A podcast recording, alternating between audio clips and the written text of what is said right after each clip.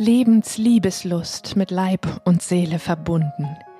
Der Podcast mit Christina Sogel für Heilung mit Körper und Seele, für Erfüllung, Sinnlichkeit und Ekstase im Leben, in der Liebe und im Sex.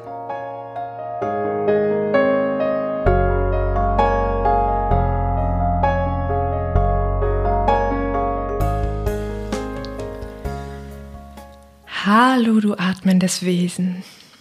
In dieser Podcast-Folge möchte ich dem Schmerz eine Stimme geben, den unsere patriarchale Kultur seit Jahrtausenden in den Frauen hinterlassen hat.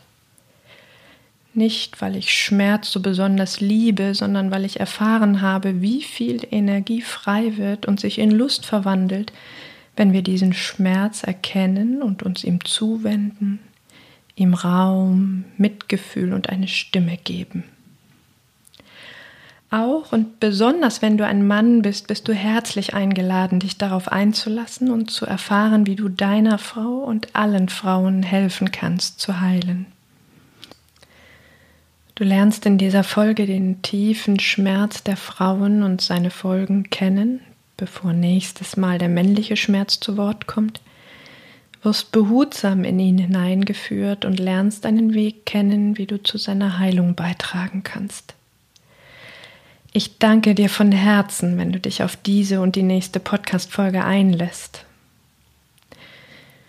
Solltest du selbst sexualisierte Gewalt erlebt haben, ist es sehr wahrscheinlich, dass in dieser Folge Triggerpotenzial enthalten ist. Dann überleg, ob es wirklich gut für dich ist, sie zu hören. Am besten profitierst du, wenn du die ganze Folge in einem ruhigen Raum und bequemer Position mit geschlossenen Augen hörst, dich dabei mit deinem Atem verbindest, in deinen Körper lauscht und tief atmest. Ich möchte versuchen, möglichst viele Facetten des weiblichen Schmerzes zu erfassen. Und mir selber setze ich die Challenge, das möglichst persönlich zu tun und mich ebenso wie du von dem Schmerz wieder und wieder berühren zu lassen. Ich bin eine Frau, eine der Glücklichen, die helle Haut haben und zu dieser Zeit in einem der wohlhabendsten Ländern der Welt leben. Eine der Glücklichen, die keinen gewaltsamen Übergriff erlebt hat, oder nur beinahe einen erlebt hätte. Dennoch habe ich mich schon lange bevor ich mich mit kollektivem Trauma beschäftigt habe, immer wieder mal gefragt, warum ich so viele Gefühle oder Handlungsbereitschaften mit Frauen gemeinsam habe, die sexuellen Missbrauch erlebt haben, nur vielleicht nicht so stark. Inzwischen weiß ich längst, dass die Erfahrungen der Vorgenerationen sowohl genetisch als auch jenseits der Worte in den Beziehungen weitergegeben werden. Dass mir der tiefe Schmerz in jeder Zelle steckt, dass ich lieb und nett sein, gute Leistungen bringen und zu jeder Erwartung Ja sagen soll, aber dass es peinlich ist, wenn meine Stimme laut wird und ich auf keinen Fall eigenwillig, vehement und groß sein soll. Das musste überhaupt erst ein gutes Stück gefühlt, durchatmet und überwunden sein, damit du mich jetzt überhaupt hören kannst. Ich war Jugendliche, vielleicht 13 Jahre alt. Ich weiß nicht einmal genau, ob ich schon angefangen hatte, mich für Sex zu interessieren, aber ich wollte mit einer Freundin zusammen Prospekte austragen für einen kleinen Fernsehladen bei uns im Viertel. Einmal bot der Besitzer uns an, es gäbe die Möglichkeit, mit ihm in den nächsten großen Ort zu fahren und dort etwas auszutragen. Meine Freundin konnte an dem Tag nicht. Ich war arglos. Im nächsten Ort angekommen, stellte sich heraus, dass dort gar nichts zu tun war. Auf dem Rückweg bog der Besitzer des Fernsehladens mit dem Auto in einen Wald ein, hielt auf dem Parkplatz und legte seine Hand auf mein Knie. Ich war hellwach und habe um mein Leben geredet. Bis heute weiß ich nicht, was ich gesagt habe und wie ich es geschafft habe, dass er es sich anders überlegte, den Motor anwarf und mich nach Hause fuhr.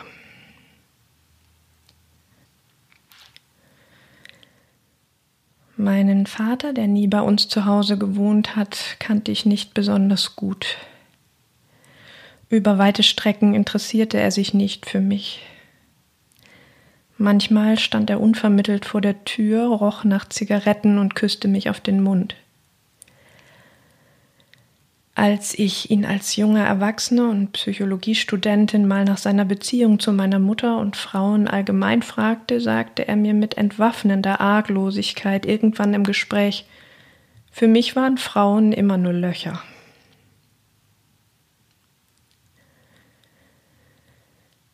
Für diese junge Erwachsene, die ich war, war es normal, oft auf Zugfahrten von meist dunkelhäutigen Männern angesprochen zu werden mit der Frage, hast du einen Freund? gefolgt von bedrängendem Werben, das nicht einmal aufhörte, wenn ich versuchte, mich hinter mein Buch zurückzuziehen, bis ich oder der Mann aussteigen musste. Die ganze Fahrt über hoffte ich, er würde nicht am selben Bahnhof wie ich aussteigen, ich wollte nicht rassistisch wirken und ich wusste mir einfach noch nicht zu helfen in dieser Kultur, in der Mädchen und Frauen freundlich und offen zu sein haben, um nicht als prüde Zicke oder Kampfemanze entwertet oder beschämt zu werden. Als ich soweit war, mir selbst Partner auszusuchen, waren Liebesbeziehungen zwar immer anstrengend und mit Schmerz verbunden, aber ich hatte tendenziell ein glückliches Händchen, zumindest einigermaßen. Zwar waren es immer Männer, die ich nicht wirklich erreichen konnte und an deren Seite ich verhungerte, aber es waren allesamt nette Männer, die abgesehen von ihrer emotionalen Unerreichbarkeit nicht schlecht mit mir umgingen. Körperliche Gewalt habe ich tatsächlich nur ein paar Mal von meiner Mutter erlebt. Wer weiß, wie das gewesen wäre, wenn jemals mein Vater oder ein anderer Mann außer meinem Bruder bei uns gelebt hätte. Die Lautstärke meines Bruders, der elf Jahre älter und sehr groß war, wenn er wütend war, war einschüchternd genug für mich. Wenn ich Glück hatte, richtete sie sich gegen meine Mutter und nicht gegen mich. Inzwischen kann ich sehen, was mir damals gar nicht als schlecht auffiel, weil ich es in meinem Leben nicht anders kannte. Und wir können immer nur relativ erleben, gemessen an unseren Erfahrungen. Auch von anderen wurde es nicht als bemerkenswert betrachtet, weil es eben tatsächlich normal ist, nicht im Sinne von natürlich, aber im Sinne einer herrschenden Norm. Zu dieser Norm gehören auch Pornos. Sie prägen das, was wir für normal halten, wie Sex aussehen soll, wenn er gut und geil ist. Für alles, womit ich davon abweiche, habe ich gelernt, mich zu schämen. Und ich habe gelernt, möglichst so zu wirken wie in den Pornos. Zu allem lustvoll bestätigen, zu stöhnen, was der Mann mit mir macht. Schon gar nicht Nein zu sagen, wenigstens es geschehen zu lassen, notfalls stumm. Ein sehr schmerzhaftes Kapitel in meinem Leben. In einer langen Beziehung zu erleben, wie der Sex, nachdem ich mich sehnte, immer weniger stattfand, weil mein Partner es vorzog, seine Nächte vor dem Laptop mit einem Porno zu verbringen, statt zu mir ins Bett zu kommen. Wenn er mal ins Bett kam, fühlte ich mich wie im Porno. Ich merkte es daran, wie er mich berührte, wie wenig er mich in meinen Signalen bemerkte, wie sprachlos und unabgestimmt es war. An die wenigen Male, die ich ihn vor dem Porno in Aktion antraf, als ich Mut fasste und ihn zu mir ins Bett holen wollte, kann ich mich sehr genau erinnern. Es fühlte sich in meinem Körper an, als würde alles Leben sich in mir zusammenziehen und unten aus mir herausfließen. Was für ein unendlich tiefes Gefühl der Wertlosigkeit, wenn der Porno so oft begehrenswerter ist als ich. wie fast unmöglich, nicht an mir zu zweifeln. Inzwischen weiß ich, dass es nicht nur die perfekteren, problemloser zustimmenden, genau den Vorstellungen, die zwischen uns nie ausgesprochen worden waren, entsprechenden Frauen waren, die den Stich machten. Auch das wunderbar Einfache daran, sich nicht mit der eigenen Unsicherheit um meine Öffnung bemühen zu müssen, nicht scheitern zu können, was meinen Partner zu dieser Wahl gebracht hat. Und gerade deshalb ist es ein Zeugnis mehr davon, als Objekt gewollt zu sein, einfach funktionieren zu sollen, ohne eigene Ja's und Neins. Wie fühlt sich das in deinem Körper an, wenn du eine Frau bist oder ein Mann? Was für Situationen, was für Empfindungen und Gefühle tauchen in dir auf, Kannst du weich und offen bleiben oder musst du bagatellisieren, dich verschließen, abschotten oder kämpfen? Unterbrich hier gern und forsch dem in Ruhe nach.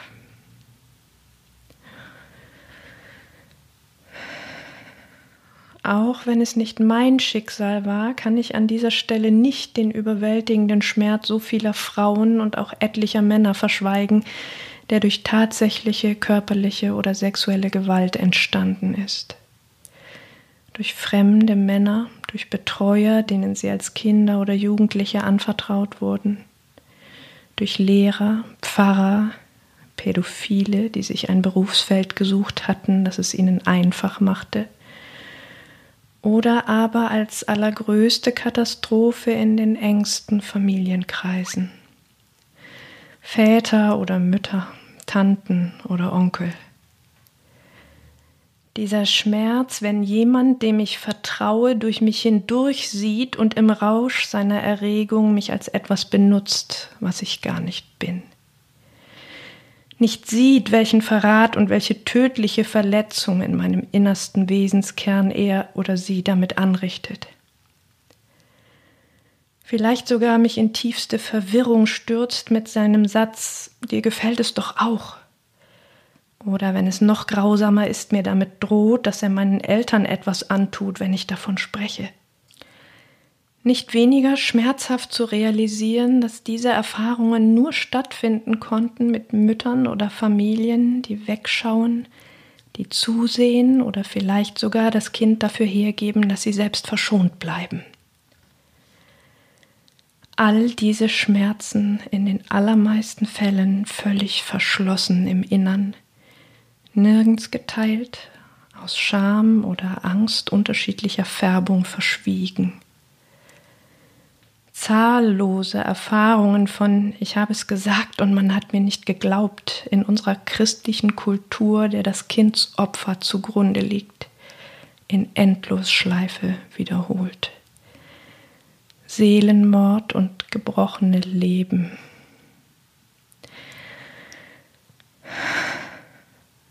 Eine ganz andere Facette von Schmerz.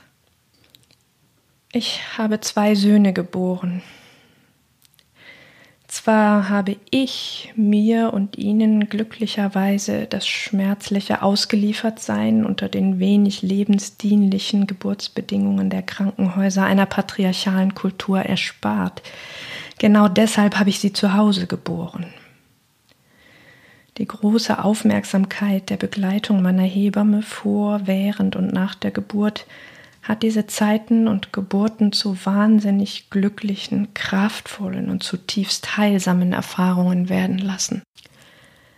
Aber in der Vorbereitung auf meine Hausgeburten und danach bei Gesprächen mit anderen Frauen, die Kinder geboren haben, habe ich so viele schreckliche und leidvolle Geburtsgeschichten gehört, Wer nicht genügend Mut und Vertrauen für Hausgeburten oder Geburtshäuser ohne Ärzte hat, dem bleibt nichts anderes übrig, als ins Krankenhaus zu gehen und sich dort dem Unwissen und dem Desinteresse gegenüber den Bedürfnissen der Frauen und Babys auszuliefern. Dem vermeintlichen Besserwissen von Ärzten und Hebammen innerhalb dieser Struktur, den kalten und ungemütlichen Räumen, den größtenteils nicht notwendigen medikamentösen Eingriffen in einen sensiblen natürlichen Prozess, der damit verbundenen Entmündigung oder Ausnutzung der situativen Schwäche der Frau und sogar den persönlichen Interessen der Ärzte.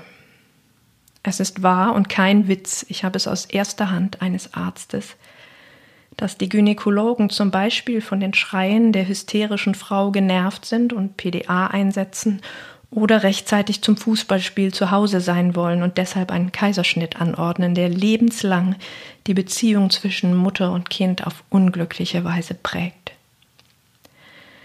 Tragischerweise sind selbst die Ärztinnen und Hebammen in diesem System so patriarchatsvergiftet, dass sie es an vielen Stellen genauso machen. Der Kommentar meiner Gynäkologin, als ich von der Entscheidung zu einer Hausgeburt sprach, von dieser Unverantwortlichkeit kann ich Ihnen nur abraten. Tun Sie das Ihrem Kind nicht an. Ich bin voller Anerkennung und Dank all denen gegenüber, die es anders machen aber sie sind leider Gottes noch Glücksfälle und nicht der Normalfall.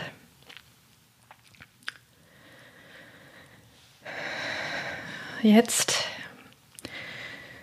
möchte ich meinen ganzen Mut zusammennehmen und ein Tabu brechen. Ich habe Herzklopfen. Es ist gesellschaftlich so sehr verpönt und mit so viel Scham, Einsamkeit und Schmerz in uns Frauen verbunden. Ich habe zwei Söhne, aber ich hätte vier Kinder, wenn ich mich nicht gegen zwei von ihnen entschieden hätte. Darauf bin ich wahrhaftig nicht stolz, aber wie jede andere Frau habe ich diese Entscheidung nicht leichtfertig getroffen.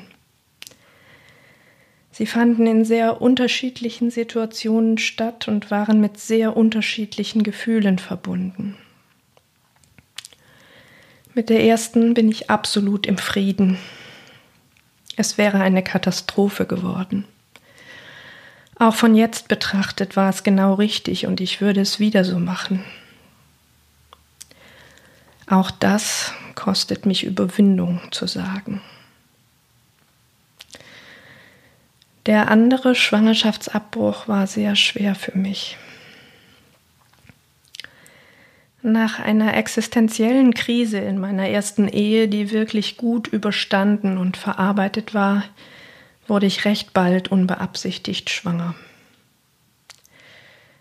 Ich war überrascht zu merken, dass da eine tiefe Freude in mir aufstieg. Dieses Kind wollte mit uns unsere nur noch tiefere und tragendere Verbindung feiern. Ich erlebte es wie eine Bestätigung für unseren Weg, der nie einfach gewesen war und wie ein Geschenk des Lebens. Als ich es meinem Mann sagte, erstarrte er zu einer Salzsäule und sagte, gerade habe ich wieder mehr zu mir gefunden. Dieses Kind zu bekommen wäre für mich wie wenn ein Laster über eine Lego-Brücke fährt. Wumm. Das war der Laster, der über meine zart sprudelnde Freude darüber fuhr. Es war die Zeit meines Psychoanalysestudiums. In vielen Stunden Lehranalyse rang ich um eine Entscheidung. Mir wurde klar, dass es eine Entscheidung für das Kind oder für die Beziehung war. Letztlich entschied ich mich für die Beziehung mit viel Trauer im Herzen. Noch vor dem Abbruch zog sich das Kind in mir zurück. Ich konnte keine Verbindung mehr herstellen. Es war wie ein Okay, ich bin einverstanden und gehe. Noch jetzt kommen mir die Tränen, während ich das ausspreche. Drei Jahre später zerbrach meine Ehe trotzdem und mit Verspätung wurde mir klar, wie viel die Position meines Mannes dazu beigetragen hatte, wie sehr er in meinem Erleben unser neues Wir mit Füßen getreten hatte, mit seinem so harten Nein, ohne jedes innere Ringen.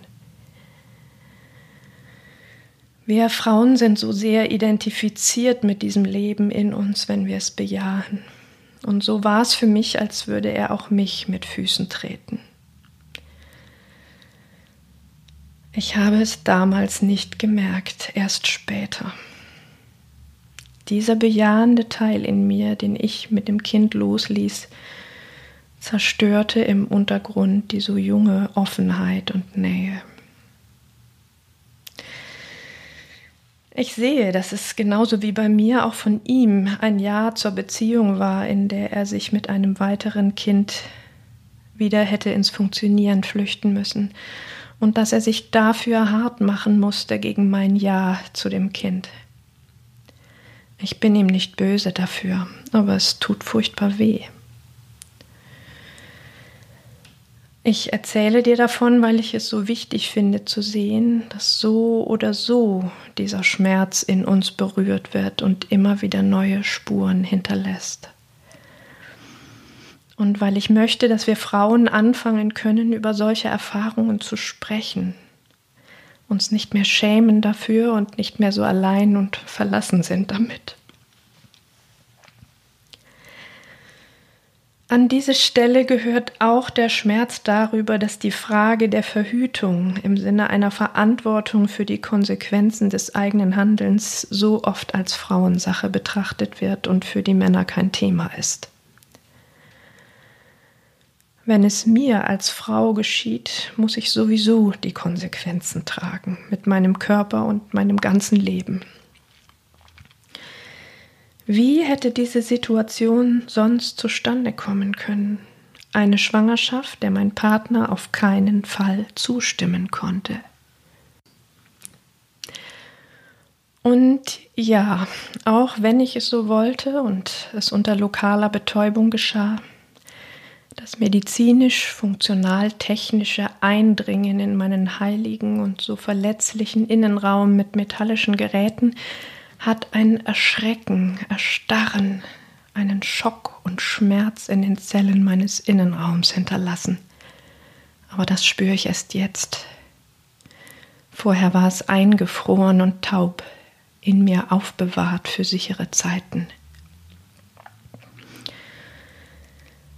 Egal, ob du mir als Mann oder als Frau zuhörst, was spürst du in deinem Körper, in deiner Seele? Bist du weich und offen? Oder ist etwas zugegangen und hart geworden in dir, musste sich verschließen? Musst du mich verurteilen? Was war es, das dich hat zugehen lassen? Unterbrich hier gern und lausch dem nach. Es ist so wichtig für dich.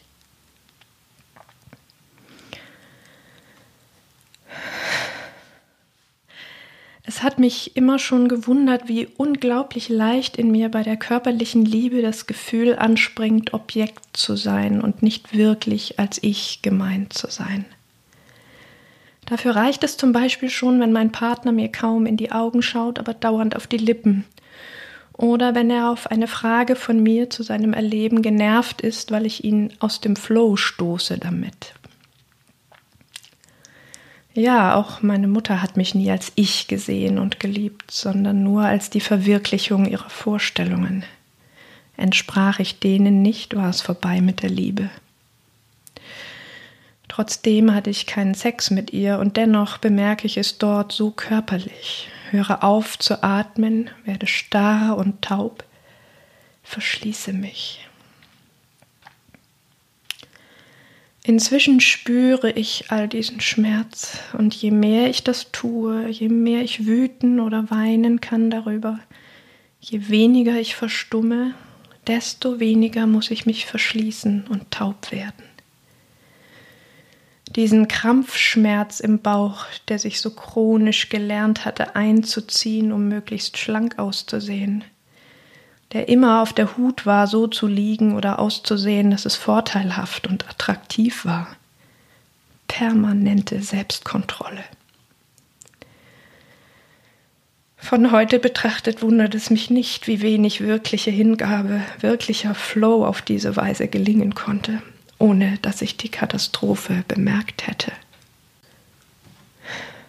Der Schmerz über die unterschiedlichen Signale der Männer je nach meiner aktuellen Körperform. Ja, wie beinahe bei jeder Frau war mein Gewicht bis vor wenigen Jahren ein Dauerthema für mich. Die Normalität der Blicke und Kommentare der Männer, die so unterschiedlich waren, je nachdem, ob ich mehr oder weniger wog.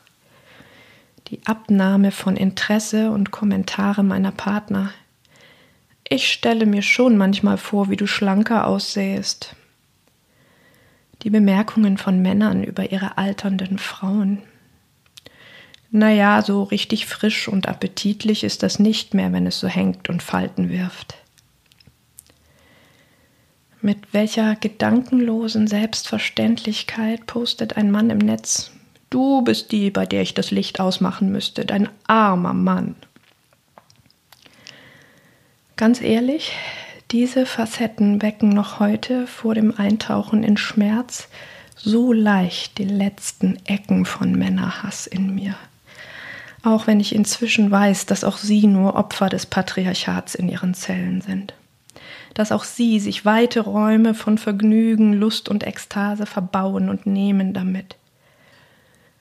Aber diese Ohnmacht für mein Altern genauso wenig zu können wie die Männer auch nichts daran ändern zu können und zusehen zu müssen, wie so viele ihre Frauen verlassen und 20 Jahre jüngere Partnerinnen finden. Wie unmöglich wäre dasselbe für mich in dieser Kultur, weil ich schlicht und einfach gar keinen kriegen würde. Auch darin so spürbar, wie wenig wirklich ich gemeint war mit der Liebe und dem Begehren, wenn es so einen Verlauf nimmt. Denn ich bleibe ja ich, egal wie mein Körper aussieht. Und ich weiß nicht einmal, ob ich es besser finde, es direkt zu hören oder nicht, im Wissen, dass es dennoch im Kopf der Männer ist. Im Ernst, ich nehme es euch Männern nicht einmal mehr übel, auch ihr müsst es erst mühsam erkennen lernen, was ihr euch damit antut. Aber es tut trotzdem so unendlich weh. Zum Glück muss ich immer weniger mich mit euren Augen anschauen und ablehnen, seit ich diesen Schmerz fühlen kann.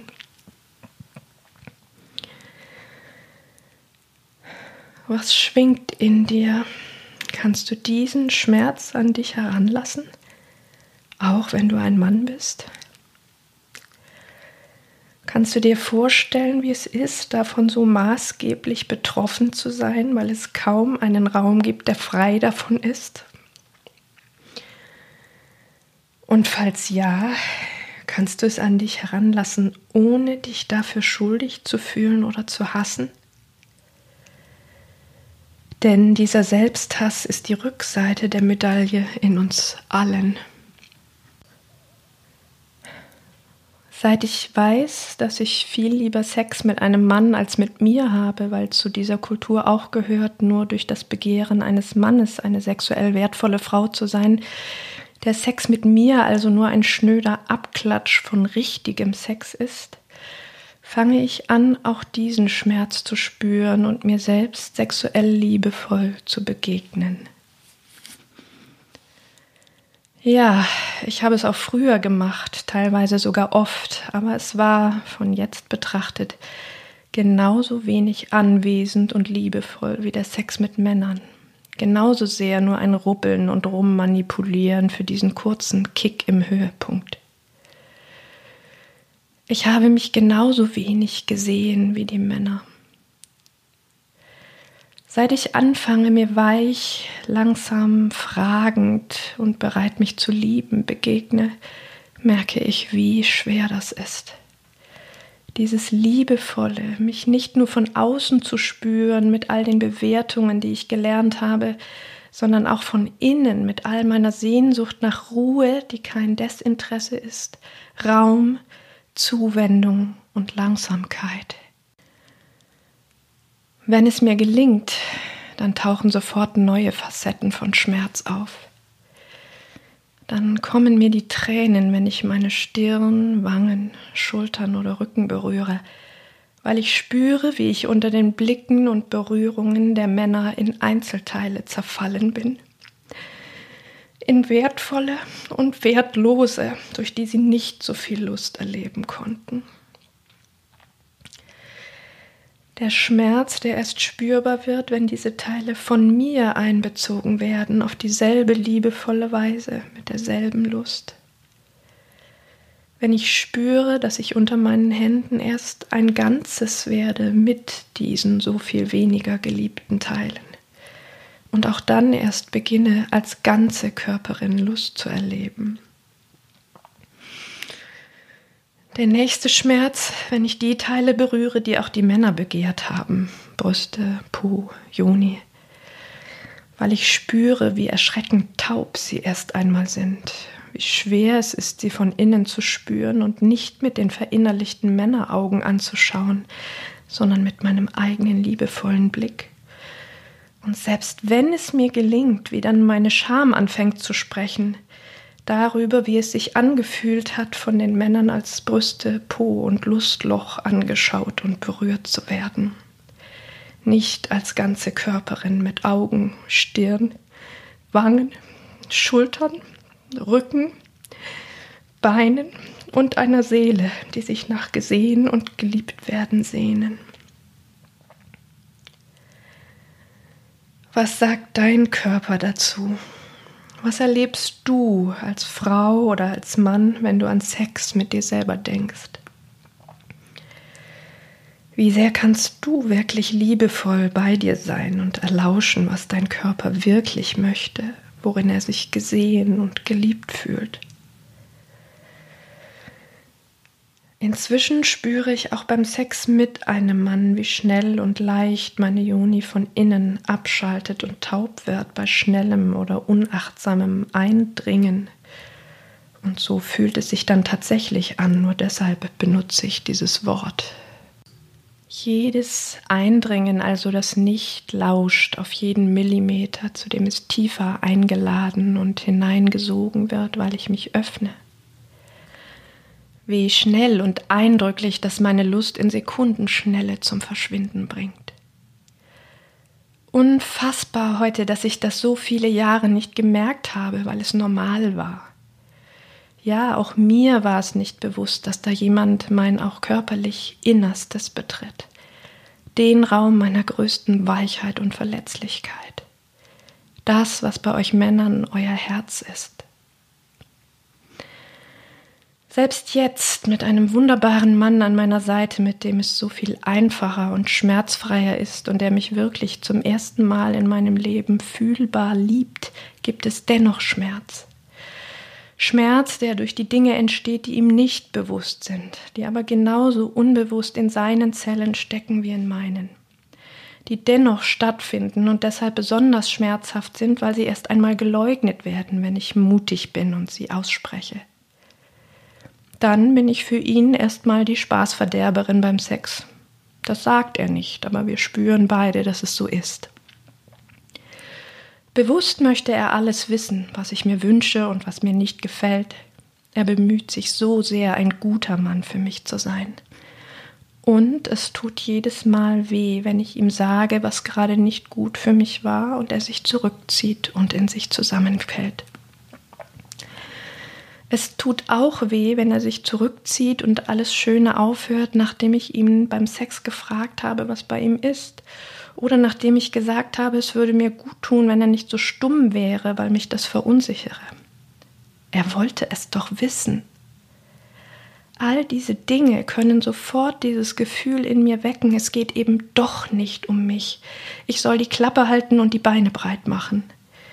Wenn ich das sage, ist es erst recht vorbei. Frust, Wut und Rückzug bei ihm so eine Herausforderung, bei künftigen ähnlichen Situationen nicht stumm zu bleiben und mitzumachen, als wäre nichts. Glücklicherweise ist er mit all seiner Liebe so offen, dort mit mir zu forschen, sich immer wieder neu zu öffnen und selbst zu hinterfragen, sich seinen eigenen Ängsten, Scham und Schuldgefühlen zu stellen und um ein anderes Miteinandersein zu ringen. Es war unglaublich heilsam und eine Weichenstellung in meinem Leben, als er eines Tages irgendwann später nach einer solchen verunglückten Situation zu mir kam und mir voller Scham offenbarte, dass er entdeckt hätte, dass er tatsächlich ein, ich zitiere, Macho-Arschloch in sich hätte, das es einfach haben möchte beim Sex. Es tat auch weh zu sehen, wie sehr er sich erst einmal dafür hassen musste. Auch wenn es mich im ersten Moment rasend vor Wut machte und mein schlimmstes Vorurteil über Männer bestätigte, tat es gleich im zweiten Moment so unglaublich wohl, zum ersten Mal in meinem Leben dieses Gefühl bestätigt statt geleugnet zu finden und mich deshalb nicht mehr schuldig zu fühlen damit. Es verhalf im Nachklang mir aus der Wut heraus zu der Klarheit, nie wieder für einen Mann dieser Welt die Klappe zu halten, damit er es einfach hat. Das klingt gut möglich wie eine Kampfansage. Tatsächlich hat es mich aber sehr viel friedfertiger werden lassen, weil der Kampf in meinem Innern aufhörte, ob ich meine Fragen stellen, meine Wahrheiten aussprechen darf oder nicht. Aber selbst dann noch, wenn ich anfange, mich auszubreiten, groß, strahlend, kraft und lustvoll in meinem Begehren zu mir zu stehen beginne, begegne ich neuem Schmerz dem angesichts der Angst des Mannes vor meiner sexuellen Kraft, vor genau dem, was er doch immer von mir gewollt hat, als ich noch nur funktioniert habe. Genau vor dieser eigenen Lust von mir, die nicht er geweckt hat, als er es gerade wollte, erschrickt er, wird klein, als wäre ich nicht nur groß, sondern zu groß und gefährlich geworden und wäre nun darin nicht gewollt. Ja, es ist meine Aufgabe, gegen all diese Widerstände an mir meine ganz große Lust zu erlauben. Und trotzdem tut es so sehr weh, dass es so schwer und langwierig ist, dass ich erst durch Schichten neuer Zurückweisung hindurchtauchen muss, statt mit freudiger Resonanz auf der anderen Seite des Abgrunds empfangen zu werden. All der Schmerz ist der Ausgangspunkt für haufenweise andere heftige Gefühle, die wiederum kaum auszuhalten oder entwertet, beschämt oder sogar tief tabuisiert und verpönt sind. Angst, Misstrauen, Panik, Wut, Verachtung, zerstörerisch quälende Neid oder Hass. Sei so ehrlich mit dir, wie du kannst und erlaub es dir als Mann oder als Frau. Welche von diesen Gefühlen hast du in deinem Leben oder hier in meinen Worten erlebt? Wenn du eine Frau bist, was hast du erlebt? Worin hast du dich wiedergefunden? Was für Schmerzen trägst du noch in dir, die ich nicht erwähnt habe? Wenn du ein Mann bist, konntest du offen bleiben? Bist du in Berührung gekommen mit deiner Mischung aus Wut, Ohnmacht und Schmerz? Je besser du deinen eigenen und den Schmerz deines Partners, deiner Partnerin spüren kannst, mit deinem Partner fühlen kannst, ohne dich dafür abzulehnen und deinen eigenen Schmerz zu verleugnen, desto weicher wird es in dir an der Stelle kollektiven Traumas. Und dein Vertrauen als Boden für Ekstase kann wachsen. Puh. Lass uns nach dieser schweren Reise noch eine Weile zusammen atmen und uns daran erinnern, warum es gut ist, diese Reise auf uns zu nehmen damit wir weich werden und beweinen können, wie viel unendlich Trauriges geschehen ist in und lange vor unserem Leben, das wir, ob wir wollen oder nicht, in unseren Zellen tragen damit wir all die Gefühle anfangen können zu spüren, die in uns eingefroren darauf warten, wieder lebendige Energie werden zu dürfen und damit wir letztlich diese Energie wieder in unseren Körper einspeisen und in fließend flirrende Ekstase zurückverwandeln können.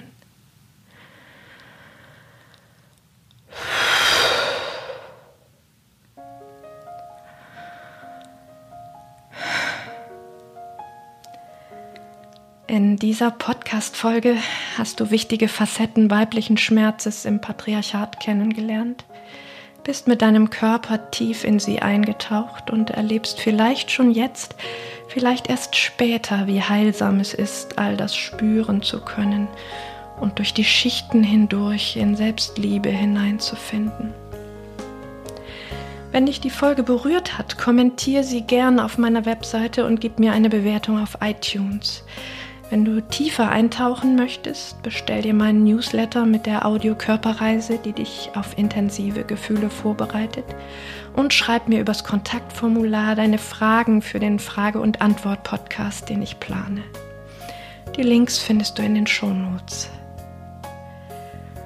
Und nun lass uns endlich zusammen mutig sein, Lebensliebeslust entfachen und Ekstase